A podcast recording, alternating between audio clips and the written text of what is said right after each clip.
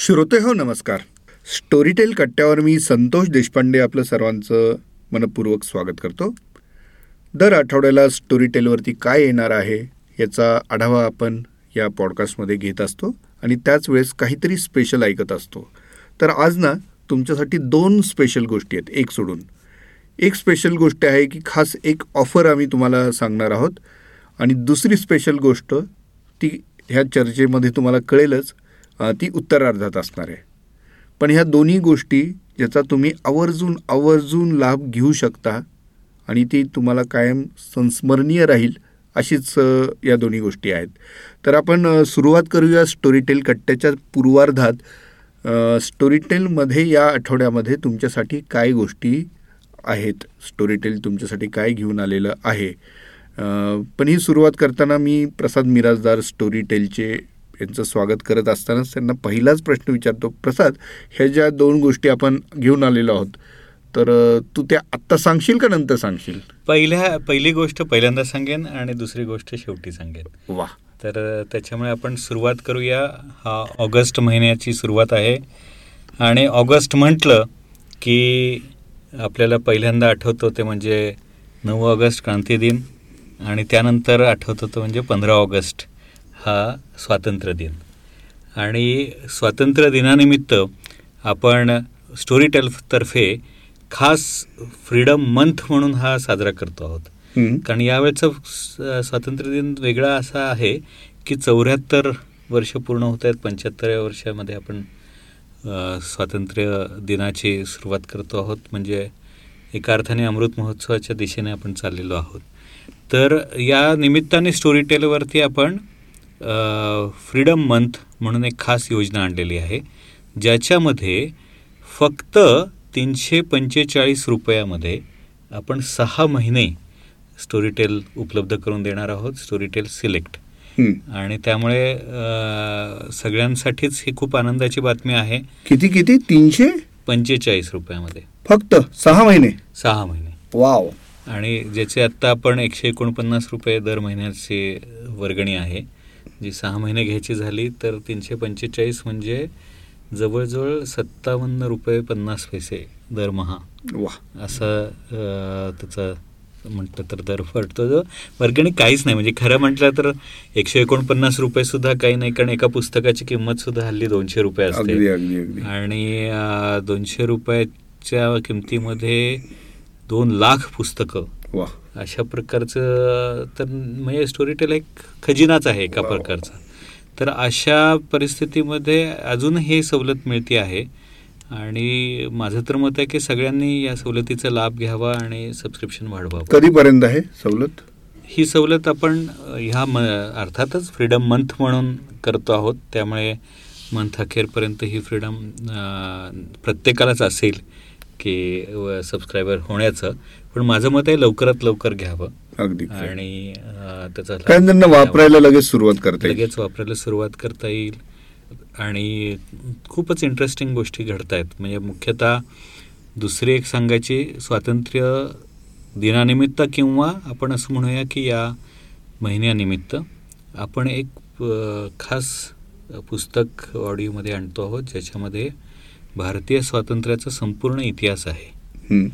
आणि डॉक्टर सदानंद मोरे यांनी लिहिलेलं हे पुस्तक आहे लोकमान्य ते महात्मा.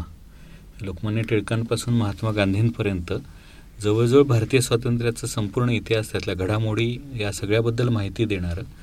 दोनशे नऊ प्रकरणांचं हे दोन खंडांमधलं पुस्तक आहे. आणि अतिशय इंटरेस्टिंग झालेलं आहे. खास आपण या स्वातंत्र्य दिनानिमित्त हे ऐकू शकतो. वा. हे साप्ताहिक सकाळमध्ये जी मालिका होती. मालिका होती तीच वा. तीच मालिका आहे. मला आठवत आहे कारण प्रत्येक भाग त्यावेळेस वाचला जायचा आवर्जून वाचला जायचा. आणि अतिशय अभ्यासपूर्ण असं लिहिलेलं आहे. स्वतः डॉक्टर मोरे साहित्य संस्कृती मंडळाचे विद्यमान अध्यक्ष पण आहेत. त्यांचा एकूणच इतिहास तत्त्वज्ञान या सगळ्या विषयातला गाढा अभ्यास आहे. आणि ते उत्तम वक्ते पण आहेत तर निश्चितच ज्यांना एकूण स्वातंत्र्य ह्या विषयावरती इंटरेस्ट आहे किंवा खरं म्हटलं तर हे ऐकणं हेच स्वातंत्र्य दिन साजरा करण्याजोगं. गोष्ट आहे त्याच्यामुळे एक छान सुरुवात आपली होते आहे या आठवड्यापासून या फ्रीडम मंथली योजनेपासून पण आणि हे नव्या पुस्तकापासून या व्यतिरिक्त आपण आता या आठवड्यामधल्या गोष्टी ज्या आहेत त्या. थोड्याशा समजून घेऊया. नेहमीप्रमाणे काय शुक्रवारी आपलं फ्रायडे विथ फास्टर फेणे असतं त्यानंतर आज शनिवार आहे. शनिवारी आपली एक रोमॅन्टिक कथा येते. आणि जी सोफिया जॉनने लिहिलेली आहे अजित भुरे आणि सीमा देशमुख. या कसलेल्या अभिनेत्यांनी वाचलेली ही कथा आहे आणि ती इंटरेस्टिंग आहे त्याचं नाव आहे पेट कॅफेतलं प्रेम. पेट कॅफे म्हणजे आता हल्ली नवीन आलेली आहे गोष्ट ती की तुम्ही तुमच्या पेट बरोबर म्हणजे कुत्रे किंवा माणसं किंवा. अशा प्रकारचे जे पेट्स असतात त्यांना घेऊन कॅफेमध्ये जाऊ शकता.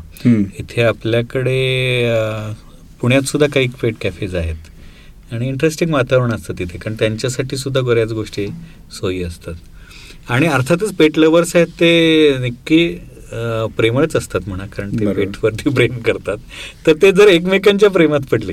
आणि तिथेही त्यांनी कल्पना अशी केली आहे की क्युपिड म्हणजे कामदेव तो काय त्या दोघांमध्ये गंमत करतो आणि त्यातून उभं राहिलेली ही कथा आहे तर ती एक इंटरेस्टिंग सुरुवात होऊ शकते.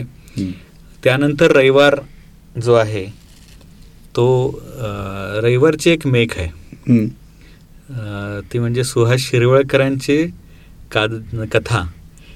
मेघ याच नावाची आहे आणि ती ती मेघ वेगळी आहे कारण ती भूतांच्या वरची कथा आहे. हो. आणि ती वाचले गणेश माने आणि संकेत म्हात्रे. संकेत म्हात्रे हा अतिशय उत्तम नॅरेटर आहे. आणि ती भूताची कथा आणि त्या खास शिरवळकर स्टाईल आहे. आणि त्यातला जो नायक आहे त्याला तो एक मुलाला घेऊन येतो. काही अडचण आहे काका असं म्हणून तो म्हणतो. आणि त्याला घेऊन येतो आणि घरी आल्यानंतर लक्षात येतं की चक्क आपण भूताचंच बोट धरून त्याला घेऊन आलेलो आहोत. हो. आणि मग काय गंमत होते? याच्याबद्दलची ही कथा आहे मेघ. हो हो तर इंटरेस्टिंग ज्यांना या प्रकारच्या कथा ऐकायला आवडतात आणि सुशी फॅन जे आहेत त्यांच्यासाठी हे एक पर्वणी आहे.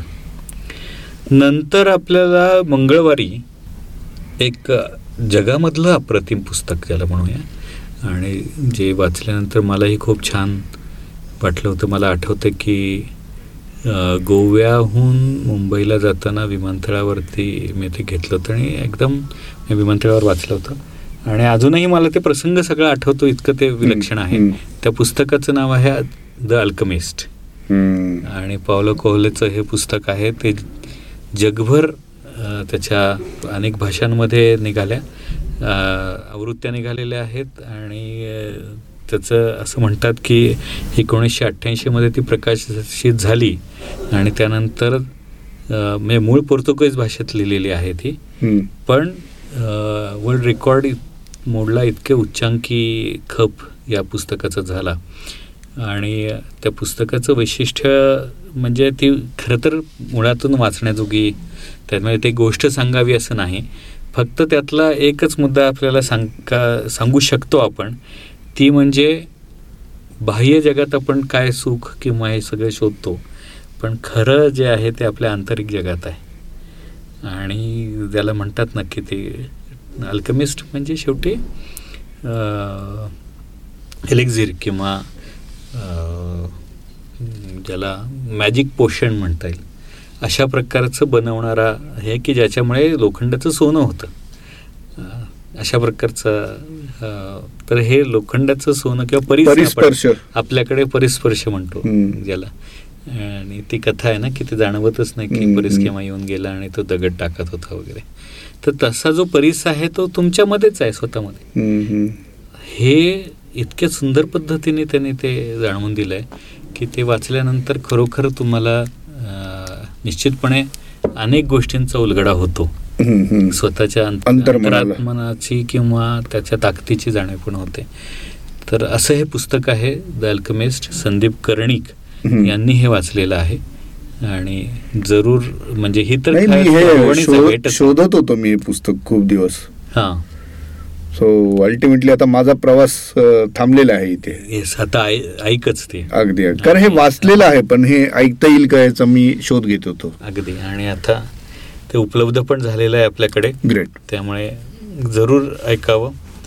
त्यानंतर गुरुवारी बाबासाहेब पुरंदरेंचे आपण कथा जे शिवचित्र चरित्र कथन त्यांनी केलं. तशाच प्रकारे त्यांनी वेगवेगळ्या प्रसंगांवरती किंवा वेगवेगळ्या व्यक्तींवरती कथाकथन पण केलं आहे आणि त्याच्यातली हिरकणीची कथा तर सगळ्यांना माहिती आहे की. हिरकणी रायगडावरनं कशी अडकली होती गवळण आणि खाली गावामध्ये बाळ रडतंय तर त्या बाळाच्या ओढीने ती संपूर्ण टकमककडा हा कसा उतरून खाली गावाकडे गेली हे विलक्षण कथा आहे ती. आईच्या प्रेमाची कथा आहे वात्सल्याची कथा आहे.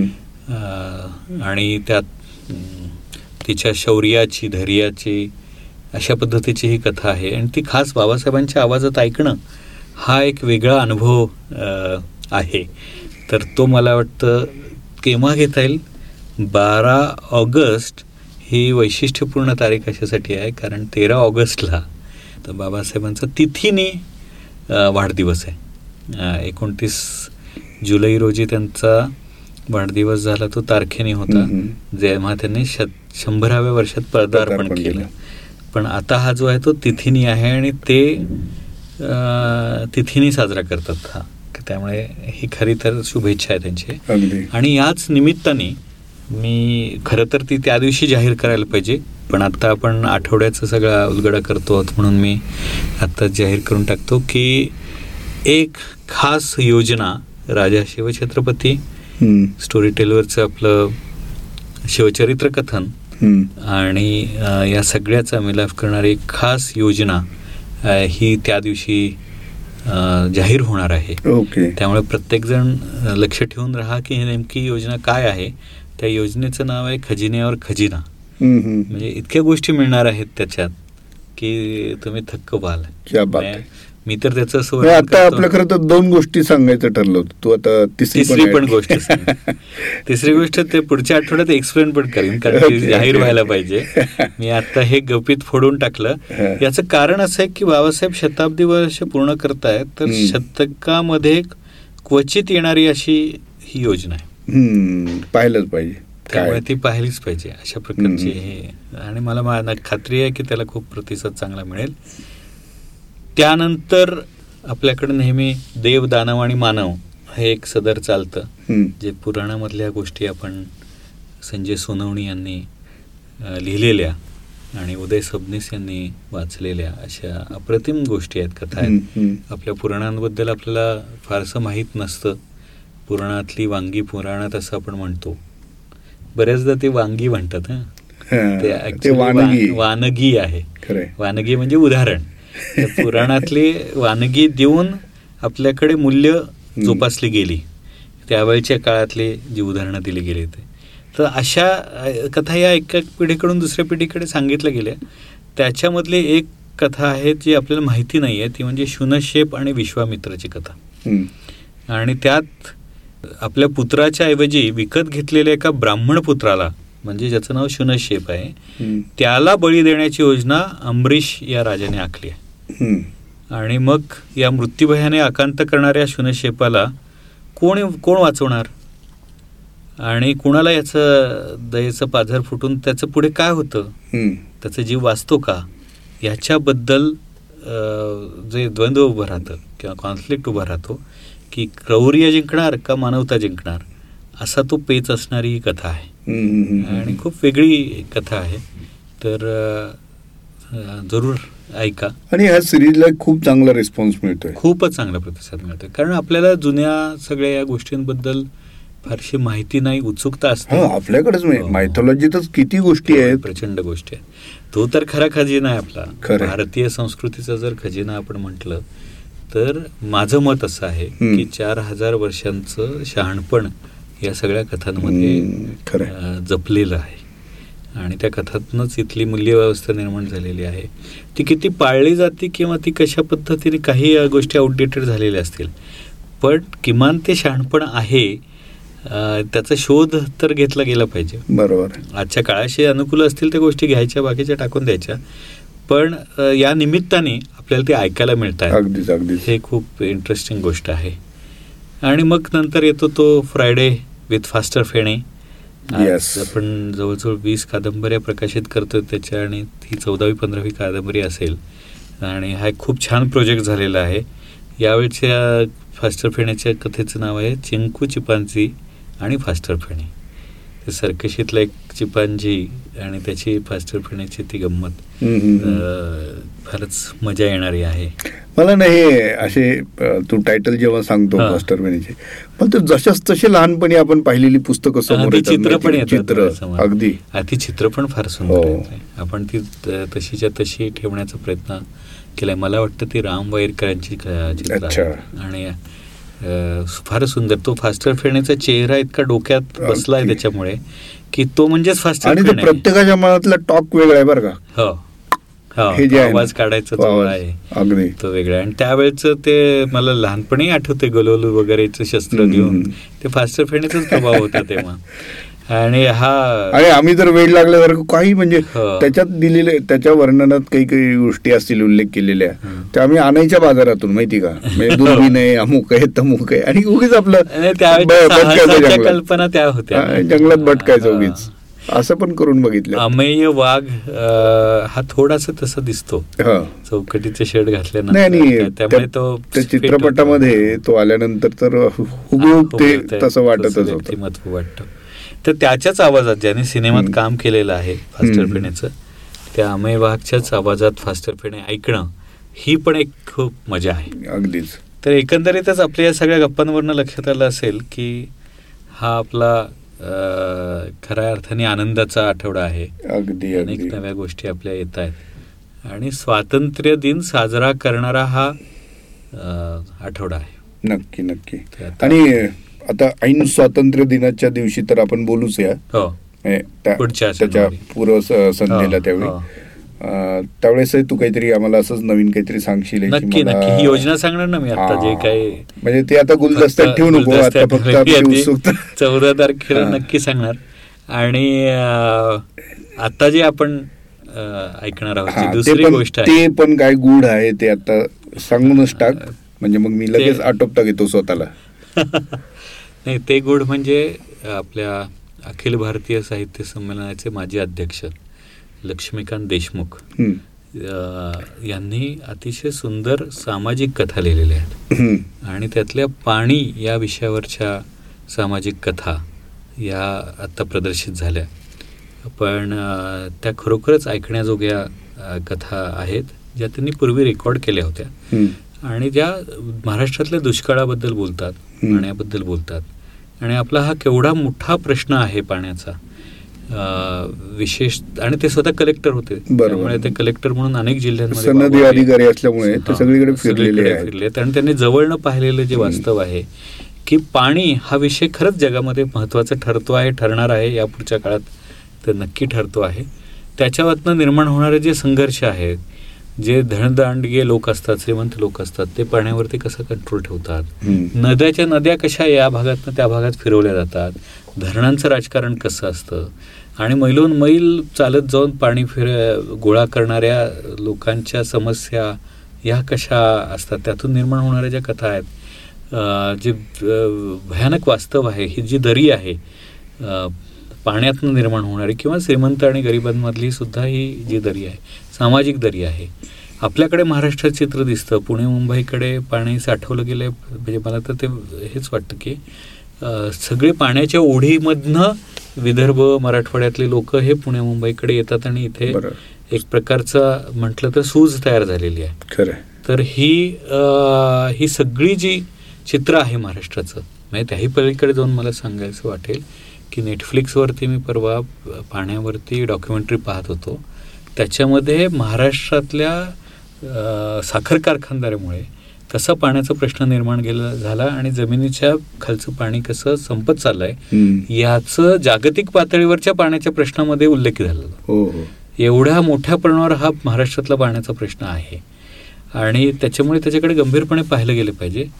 त्याच्यातनं निर्माण झालेल्या ज्या कथा आहेत सामाजिक कथा आहेत त्याचं वर्णन लक्ष्मीकांत देशमुखांनी केलेलं आहे त्यांच्या कथांमधनं आणि त्या ऐकण्याजोग्या कथा आहेत.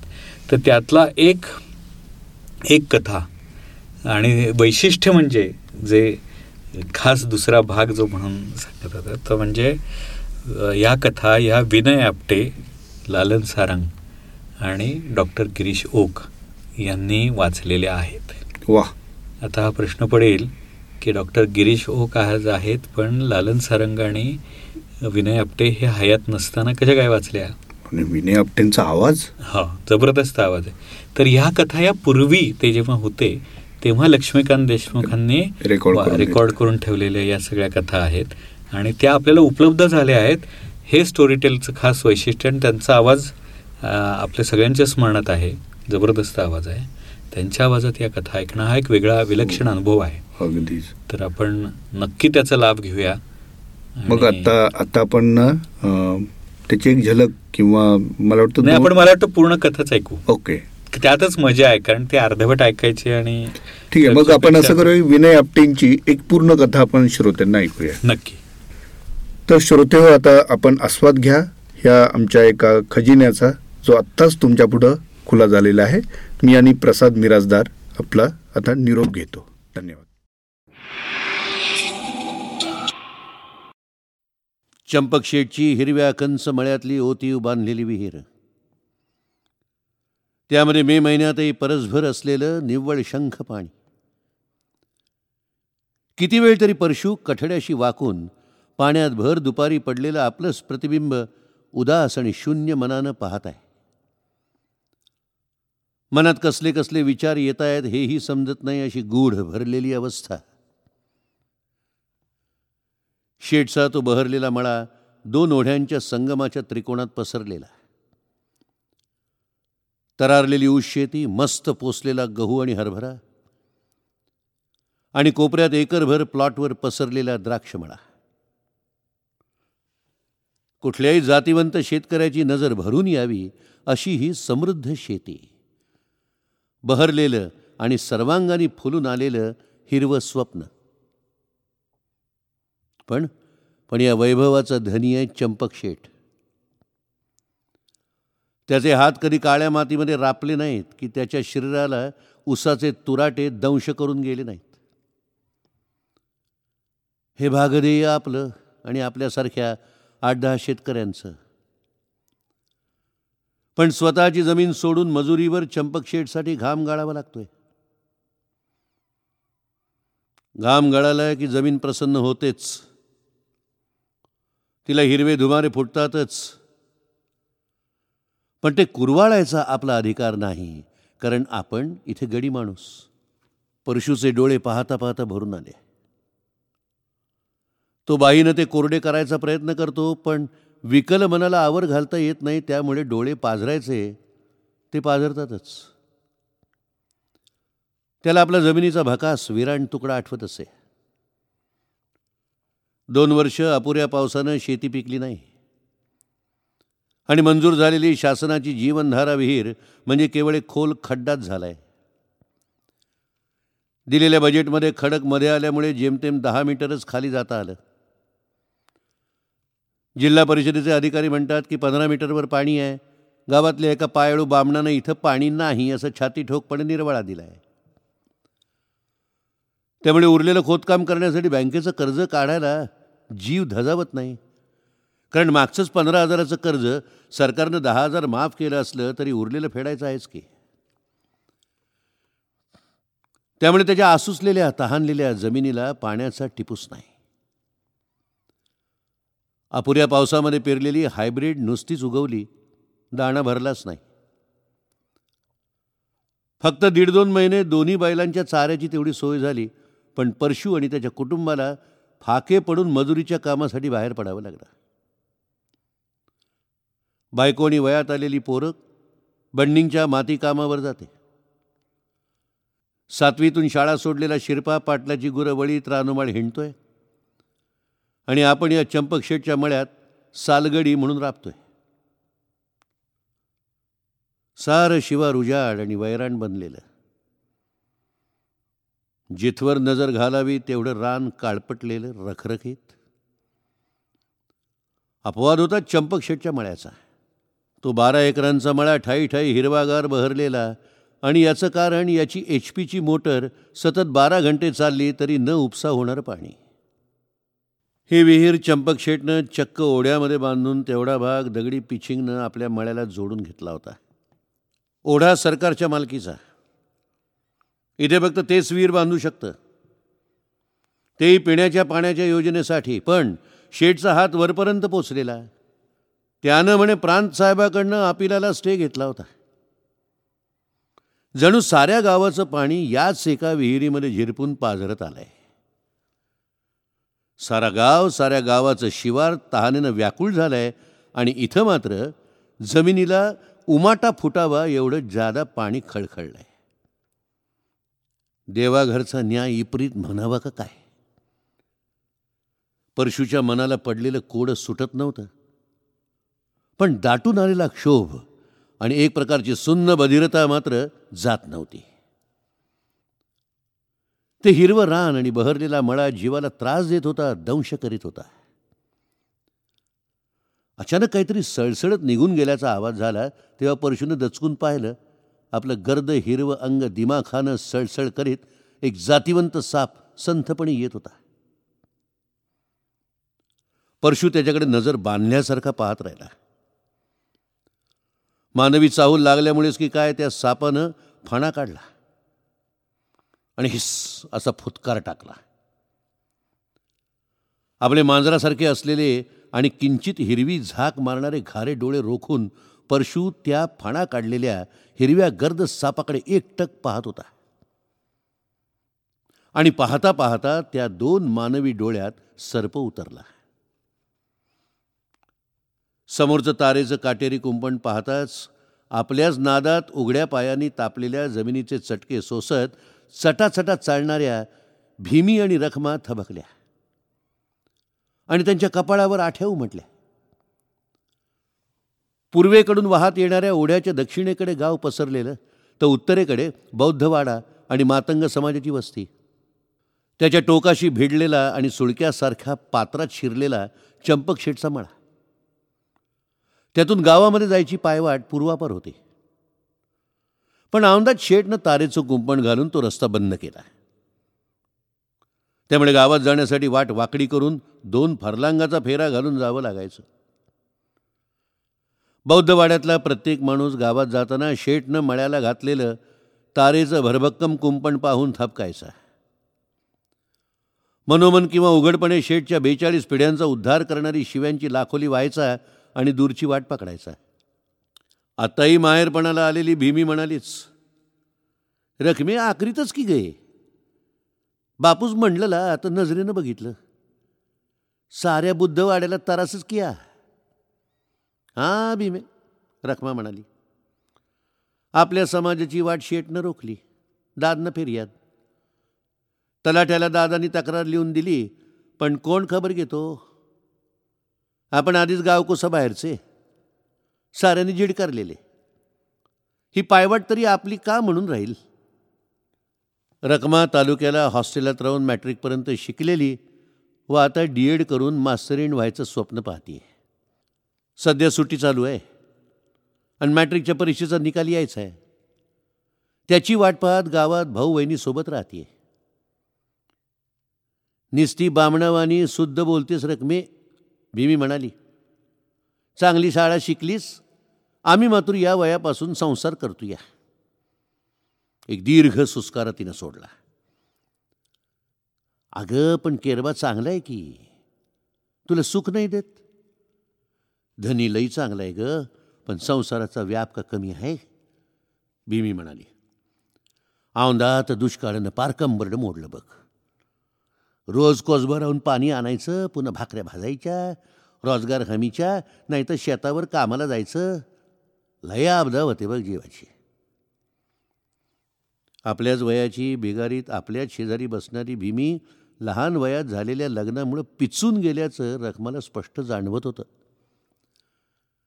एकेकाळची रसरशीत काया आणि गव्हाळ रंग आता नाममात्रही शिल्लक नव्हता. पुन्हा अकाली झालेली जीवघेणी प्रसूती. अपुऱ्या दिवसांची झालेली मुलगी. तिची सततची किरकिर आणि मुलगी झाल्यामुळे सासूकडून होणारा छळ. ह्या साऱ्यांना रखमाच्या संगतीला वाचा फुटायची. आता ती पुन्हा पोटूशी असल्याचं मगाशीच तिनं सांगितलं तेव्हा जाणत्या रखमानं तिला चांगलंच फायलावर घेतलं होतं. तशी कसनुशी होत. भीमी म्हणाली मायासने बघ खुळी येडी काय बी समज रकमे. पण मी काय करू? अगं धान्यासने राज्याला एक बी खाडा चालत नाही. पुन्हा सासूला पोरगा हवाय मग मी काय करू?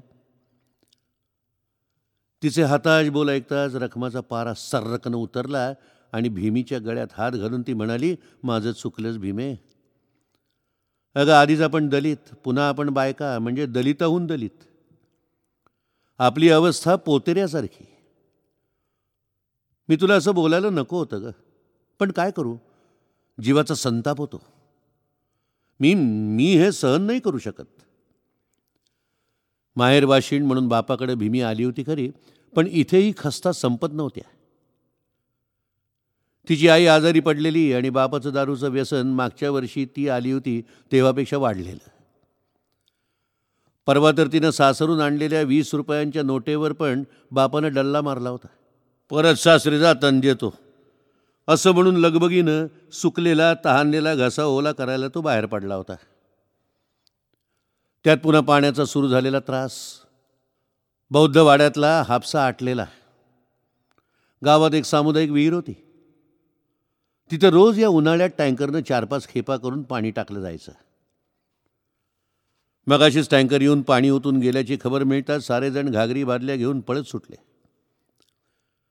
बुद्धवाड्यात बांधलेल्या समाज मंदिरात रखमा भीमी निवांतपणे सुखदुःखाच्या गोष्टी करत बसल्या होत्या. त्यानं उशिरानं हे समजलं तशा त्याही उठल्या आणि पाण्यासाठी घागरी कमरेवर घेऊन निघाल्या. रखमा आसुसून तो चंपक शेठचा हिरवागार मळा पाहत होते. नजरेत ते वैभव सुख आणण्याऐवजी काट्यासारखं चलत राहिलं. मग ती हलकेच म्हणाली भीमी आपल्या गावात दरवर्षीच उन्हाळ्यात पाणी कमी पडतं पण टँकर प्रथमच लावला गेला हो ना? वही रखमे. गेल्या साली या शेटजीची हीर सरकारनं ताब्यात घेतली होती आणि पाण्यासाठी खुली केली होती. बुद्धवाड्यासाठी लई सोयीचं होतं बघ. मग यावर्षी काय झालं? त्यांची विहीर अधिग्रहण न करायला?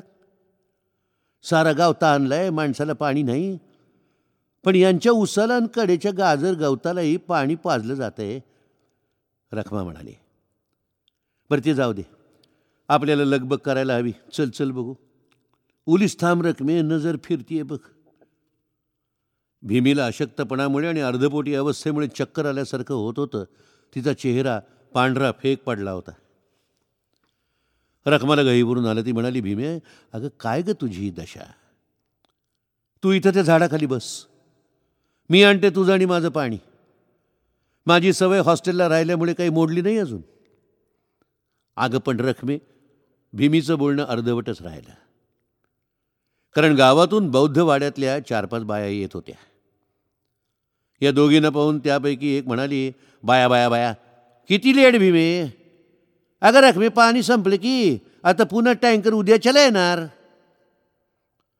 त्या निघून गेल्यावर भीमी म्हणाली आता कसं व्हायचं रखमे घरट्यात पाण्याचा थेंब पण नाही. क्षणभर विचार करत रखमा म्हणाली मी असं करते भीमे हे तारेच्या कुंपणावरून मळ्यात जाते तिथल्या विहिरीचं पाणी आणते. कदाचित तिथं परशुदादा असेल कुणब्याचा परवा मला बाजारात गरजावहिनी भेटली होती. सध्या शेटजीच्या मळ्यात परशुदादा सालगडी आहे म्हणे. अगं पण रखमे भीमीला पुढे न बोलू देता रखमा म्हणाली पणबिण काय नाही. मी आत्ता येते बघ. तिनं आपला ओसा गच्च केला. काटे टोचणार नाहीत या बेतानं तारेवर पाय ठेवीत वर चढली आणि पलीकडे मळ्यात उडी मारली. हरभरा आणि गव्हाच्या ओंब्यातून वाट काढीत रखमा सरळ विहिरीजवळ आली. पण परशू काही दिसला नाही. कदाचित घरी भाकर तुकडा खायला गेला असावा. त्याची म्हातारी तिच्या भावाकडे दहीफळला गेली आहे. घरी वहिनी एकटीच आहे. या विचारानं रखमाला नकळत खुदकन हसू आलं. वा काय माल आहे. आवाजातून लाळेप्रमाणे वासना टपकत होती. रखमा दचकली शहारली आणि पाहता पाहता संतप्त झाली. समोर एक मवाली टाईप तरुण उभा होता. अंगात शहरी कपडे टी शर्ट जीन पॅन्ट. क्षणार्धात रखमाला ओळख पटली. हा तर चंपकशेटचा वाया गेलेला दलपत. कधीकाळी तिच्या वर्गात होता पण नापास झाल्यामुळे मागे पडला होता. दलपत तू? अरे किती घाण बोलतो शरम नाही वाटत? रखमानं त्याला चांगलंच सणकावलं पण तोही रागानं म्हणाला ए वा गवा वा. आमच्या मळ्यात एकतर वायर फेन्सिंगवरून आलीस तेही चोरट्याप्रमाणे परवानगी न घेता वर माझी शरम काढतेस. मी आले ते फक्त पाणी घेण्यासाठी तुझ्या मळ्यातला माल चोरण्यासाठी नाही रखमा म्हणाली. दरवर्षी तर तहसीलदार तुमची वीर जनतेला पाणी मिळावं म्हणून ताब्यात घेत होते. पण यंदा तर काय तुम्ही काटेरी तारेचं कुंपण घातलंय आमची पायवाटही बंद केली. ही जमीन आमची आहे. आम्ही यंदा पाण्याची हिर अधिग्रहित करू नये म्हणून कोर्टातनं स्टे घेतलाय. बरं ते जाऊ दे. मला फक्त पाणी हवं आहे दोन घागरी. रखमा म्हणाली. मिळेल ना? हा जरूर. फक्त पाणीच काय मागतेस? दिल मांगो वो भी देंगे. दलपत रंगेलपणे म्हणाला. पुन्हा एकदा संतापाची तिडीक रखमाच्या मस्तकात उमटली. पण स्वतःला सावरीत एक शब्दही न बोलता ती विहिरीकडे वळली. मोटार चालू होती पायपातून पाणी धो धो वाहत होतं ती घागर घेऊन खाली वाकली. दलपतनं मागवून तिच्यावर झडप घालून तिला कवटाळलं. रखमा मेरी जाना मेरी प्यास बुझा दे मैं तुझे माला माल कर दूंगा. आपल्या हाताचं कोपरा तिने दलपतच्या पुढे आलेल्या ढेरीवर हाणला तसा कळवळत तो मागे सरकला. रखमानं स्वतःला सावरत भरलेली घागर उचलली आणि पळत सुटली. पुन्हा काटेरी तारेवर पाय देऊन वर चढली आणि ओढ्याच्या कोरड्या पात्रात उडी मारली. तिच्या उघड्या पायाला तारेचे काटे बेभान झाल्यामुळे टोचले होते. पायातून रक्तही ओघळत होतं पण आपली सुटका करून घेणं हेच तिचं लक्ष होतं. वाहणाऱ्या रक्ताकडे तिचं लक्ष नव्हतं. जवळच झाडाखाली निवांतपणे भीमी बसून होती तिनं आवाक होऊन पाहिलं. धावत पळत रखमा येत होती. तिची अवघी कुडी थरथरत होती. ती भीमीच्या गळ्यात येऊन पडली आणि मिठी घालून कसं बसं म्हणाली भीमे भीमे आणि हमसून हमसून रडायला लागली. रिकामी घागर बाजूला पडली होती. तारेवरून उडी मारताना सारं पाणी सांडून गेलं होतं. पण डोळे मात्र गच्छ अविरत वाहत होते. काय करू भैया? पण आता माझ्या हातात काही कारभार उरला नाही बघ. मी असा लोळागोळा होऊन पडलो आहे सारा कारभार दलपत पाहतो तू त्यालाच सांग. म्हातारा चंपकशेठ खोकल्याची ढास असह्य झाल्यामुळे वेदना आवरीत अडखळत बोलत होता पण त्याचा धूर्तपणा कायम होता. भैयाला ते समजत होतं. पण माझी सभापती असलेल्या त्याच्या वडिलांचे ते गेल्या पन्नास वर्षांचे मित्र होते. भैयालाही मागच्या वर्षी पार पडलेल्या जिल्हा परिषद निवडणुकीच्या वेळी चंपकशेठनं भरभक्कम आर्थिक मदत केली होती. त्यामुळे संतापाला मुरड घालणं भाग होतं. पण काल रात्री वाड्यावर गावकऱ्यांनी भैयाची स्पष्टपणे केलेली हेटाळणी आणि मांडलेली तक्रार आणि त्याच्या पार्श्वभूमीवर आज सकाळी तहसीलदारांनी दिलेला इशारा आठवला की भैया प्रक्षुब्ध होत होता. काल ज्या गावकऱ्यांनी मागच्या जिल्हा परिषदेच्या निवडणुकीत जवळपास शंभर टक्के मतदान भैयाच्या बाजूनं करून त्याला निवडून दिलं होतं ते गावकरी आणि खास करून तरुण मंडळी त्याच्यावर कमालीची रुष्ट होती. कारण होतं पाणी टंचाई. भैयानं तातडी करून टँकर मंजूर करून घेतला होता पण विहिरीतून पाणी शेंदायची सवय गेल्या चार पाच वर्षापासून मोडली होती. कारण गावात भैयाच्या वडिलांनी सभापती असताना नळ योजना कार्यान्वित केली होती. गुत्तेदार त्यांचा मेवणा आणि भैयाचा मामा होता. त्यानं निकृष्ट पाईप खरेदी करून मोठा डल्ला मारला होता. ती पाईपलाईन आता फुटली होती आणि नळ योजनेची विहीर गाळानं भरून गेली होती. गावात अनेकांनाही माहीत होतं. तेच काल रात्री प्रक्षुब्ध अवस्थेमध्ये बाहेर आलं होतं. भैया या पंचक्रोशीत राजकारणात तुमची घराणेशाही आम्ही विना तक्रार मान्य केली. ती जनतेची कामं व्हावीत म्हणून पण तुम्ही पहिल्याच वर्षी पाण्यासाठी तरसावतात. पण पाटील मी नळ योजनेच्या दुरुस्तीची योजना मंजूर करून घेतली आहे. टेंडर फायनल झालं की काम सुरू होणार. पण तोवर जून येईल पाऊस पडेल त्याचा काय उपयोग? आणि तोवर पाण्याचं काय? नाही त्यासाठी यंदाही चंपकशेटची वीर ताब्यात घ्यायला हवी. पण त्यानं कोर्टातनं स्टे आणलाय मी काय करू? ते आज झालं हो.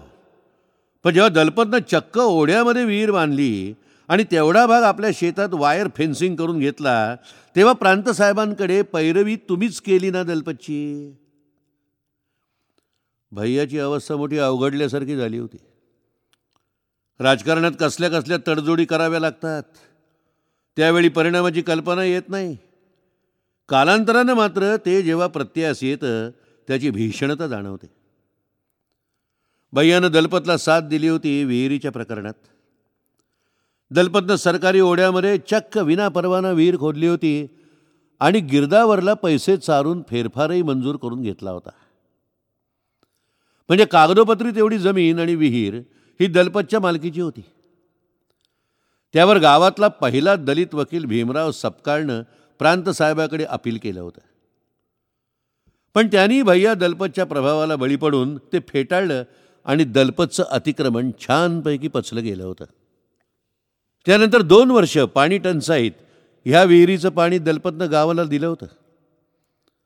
पण यंदा उन्हाळा सुरू होण्यापूर्वीच शासनानं गतवर्षी विहीर टंचाईखाली अधिग्रहित करूनही त्याचे पैसे न दिल्यामुळे आणि यंदा शेतीमध्ये ऊस आणि गहू पेरल्यामुळे त्या पिकांना पाण्याची आवश्यकता आहे आणि विहीर अधिग्रहित केली तर त्याचं फार नुकसान होईल असा युक्तिवाद करून दलपतच्या वकिलानं कायमचा मनाई हुकूम घेतला होता.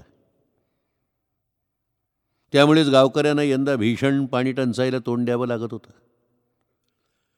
गावच्या जुन्या माली पाटलानं आपल्या शेवटच्या मुलीचं लग्न गावात न करता मुलाच्या गावी शहरात मंगल कार्यालयात केलं होतं. गाव जेवणाचा विषय निघाला तेव्हा त्यांनी सरळ ती मागणी धुडकावीत म्हटलं होतं गाव जेवण नाही बाबांनो प्यायला पाणी कुठे आहे? हा टोला भैयाच्या वडिलांना होता. या दोन घराण्यांची परंपरागत दुश्मनी होती. आणि नळ योजनेच्या कामात भैयाच्या वडिलांनी पैसे खाऊन निकृष्ट काम केलं म्हणून आज पाईपलाईन फुटली आणि पुन्हा दुरुस्तीच्या नावाखाली त्यांचा वारस भैया आता तेच करतोय अशी माहिती त्यांनीच पेरली असावी असा भैयाचा कयास होता. यात सत्यांश जरी असला तरी राजकारणात तो अद्याप पूर्णपणे मुरलेला नव्हता. आणि त्याची कातडी अजूनही संवेदनशील होती म्हणून याचा त्याला थोडा बहुत मनस्तापही होत होता. म्हणूनच जेव्हा म्हाताऱ्या चंपक शेठचा निरोप घेऊन भैया बाहेर पडला आणि आपल्या बुलेटला किक मारीत धुराळा उडवीत वेगानं जाऊ लागला तेव्हा त्याच्या मनात एवढाच विचार घोळत होता दलपतला सरळ केला पाहिजे. आता त्याची साथ राजकारणासाठी फायदेशीर उरलेली नाही. पण दलपतही वस्तात निघाला. भैयानं वीर खुली करून दे असं दोस्तान्यात विनवूनही त्यानं दाद दिली नव्हती. उलट चक्क नकार दिला. वर साडसूद उपदेश केला भैया डोंट वरी अजून एक टँकर मंजूर करून घे. पुढल्या महिन्यात उपसभापतीची निवडणूक आहे. तेव्हा मी आहे तुझ्या पाठीशी पैशाची चिंता नको. पण या क्षणी भैयाला उपसभापतीपद दिल्ली एवढं दूर वाटत होतं. आज गावकरी चिडले होते आणि त्यांचा रोज भैयाला परवडणारा नव्हता. प्रथम आपलं गाव मग मतदारसंघ सांभाळला पाहिजे. बाकी गोष्टीसाठी वेळ आहे. घरी आल्यावर भैयानं वडिलांपुढे आपलं मन खुलं केलं. त्याचे वडील बाप्पासाहेब हेही चंपकशेठप्रमाणे वयोवृद्ध होऊन घरीच बसले असले तरी उभी हयात राजकारणात गेल्यामुळे त्यांचा मेंदू आजही तल्लख होता. क्षणभर त्यांनी विचारमग्न होत डोळे मिटून घेतले तेव्हा भैयानं ओळखलं की आता आपल्या समस्येवर गुरुकिल्ली सापडते बापासाहेब योग्य वेळी अचूक निर्णय घेतात आणि राजकारणामध्ये ते कधीही खेळी चुकत नाहीत असा त्यांचा लौकिक होता. एका रात्रीतून होत्याचं नव्हतं झालं होतं. चंपकशेठचा तो हिरवा कंसमळा साफ उद्ध्वस्त झाला होता. सबंध बारा एकरांच्या तुकड्याला दलपतनं अमाप पैसा खर्चून बांधलेलं काटेरी तारेचं कुंपण पूर्णपणे मोडून काढलं गेलं होतं. त्या हिरव्यागार शेतामध्ये शेकडो बैल आणि गुरं रात्रभर मनमुराद चरल्यामुळं उभं पीक नष्ट झालं होतं. विहिरीवर बसवलेल्या मोटारीची दुरुस्ती पलीकडे मोडतोड झाली होती. त्या मळ्याचा हिरवा दिमाख आणि दलपत चंपकशेठचा पैशाचा रुबाब रात्रीतून ओसरला होता. पोलीस पंचनामा चालू होता. तहसीलदार येऊन गेले होते. दूर अंतरावर लोक घोळक्या घोळक्यानं उभे होते. स्त्रियांच्या घोळक्यामध्ये रखमा आणि भीमी याही होत्या. त्यांच्या आणि इतर स्त्रियांच्या किंबहुना पूर्ण बुद्धवाड्याच्या प्रतिक्रिया समान होत्या. बेस झालं आमची वाट मोकळी झाली. लई दिमाग होता दलपतला पैशाचा आणि या जिमिनीचा. पण गाव उलटलं का काय होतं हे आता तेच ती समजून येईल. पाण्यासाठी समजे गावासनी त्रास दिला. बघ म्हणा आता त्याची फळं. तर मोठा चोर आहे पाणी चोर. एखाद्या गावचं पाणी याच्या हिरीनं ओढून घेतलं. वांगाळ लई वांगाळ. वर देव आहे तो साऱ्यांचा हिसाब ठेवतो बाप्पा. एक माळकरी वृद्ध शेतकरी पुन्हा पुन्हा सांगत होता. त्यांचं बोलणं ऐकणाऱ्यात परशुदादाही होता. त्याच्या डोळ्यातला हिरवा सर्प शांत झाला होता. आता त्याची एकच इच्छा होती चंपक शेठच्या भरल्या विहिरीत एकदा मस्त उडी मारून मनसोक्त पोहण्याची आणि तप्त शरीर शांत करण्याची. रखमाला काळा ठिक्कर पडलेल्या दलपतकड पाहताना एक अनामिक शांती लाभत होती. एक सोडाचं समाधान लाभत होतं. तिच्या पृष्ठभागाला त्या दिवशी त्याची पडलेली ओंगळ आणि वासनालब्ध मिठी आणि तिचा असह्य स्पर्श मिटून गेला होता. पुन्हा ती नातीधुती होऊन निर्मळ झाली होती. भैया मात्र त्यावेळी तालुक्याला सभापती समवेत नळ योजनेच्या टेंडरची देवाणघेवाण आणि उपसभापती पदासाठी खलबत करीत होता तर घरी झोपाळ्यावर मंद झोके घेत तल्लख मेंदूचे बाप्पासाहेब स्वतःशीच मंदपणे हसत आपल्या टकलावरून हळुवारपणे हात फिरवीत होते. गावामध्ये मृगजळाप्रमाणे लखलखणारं हिरवं कंच रंगभरीत स्वप्न मृगजळाप्रमाणेच पाहता पाहता विरून गेलं होतं.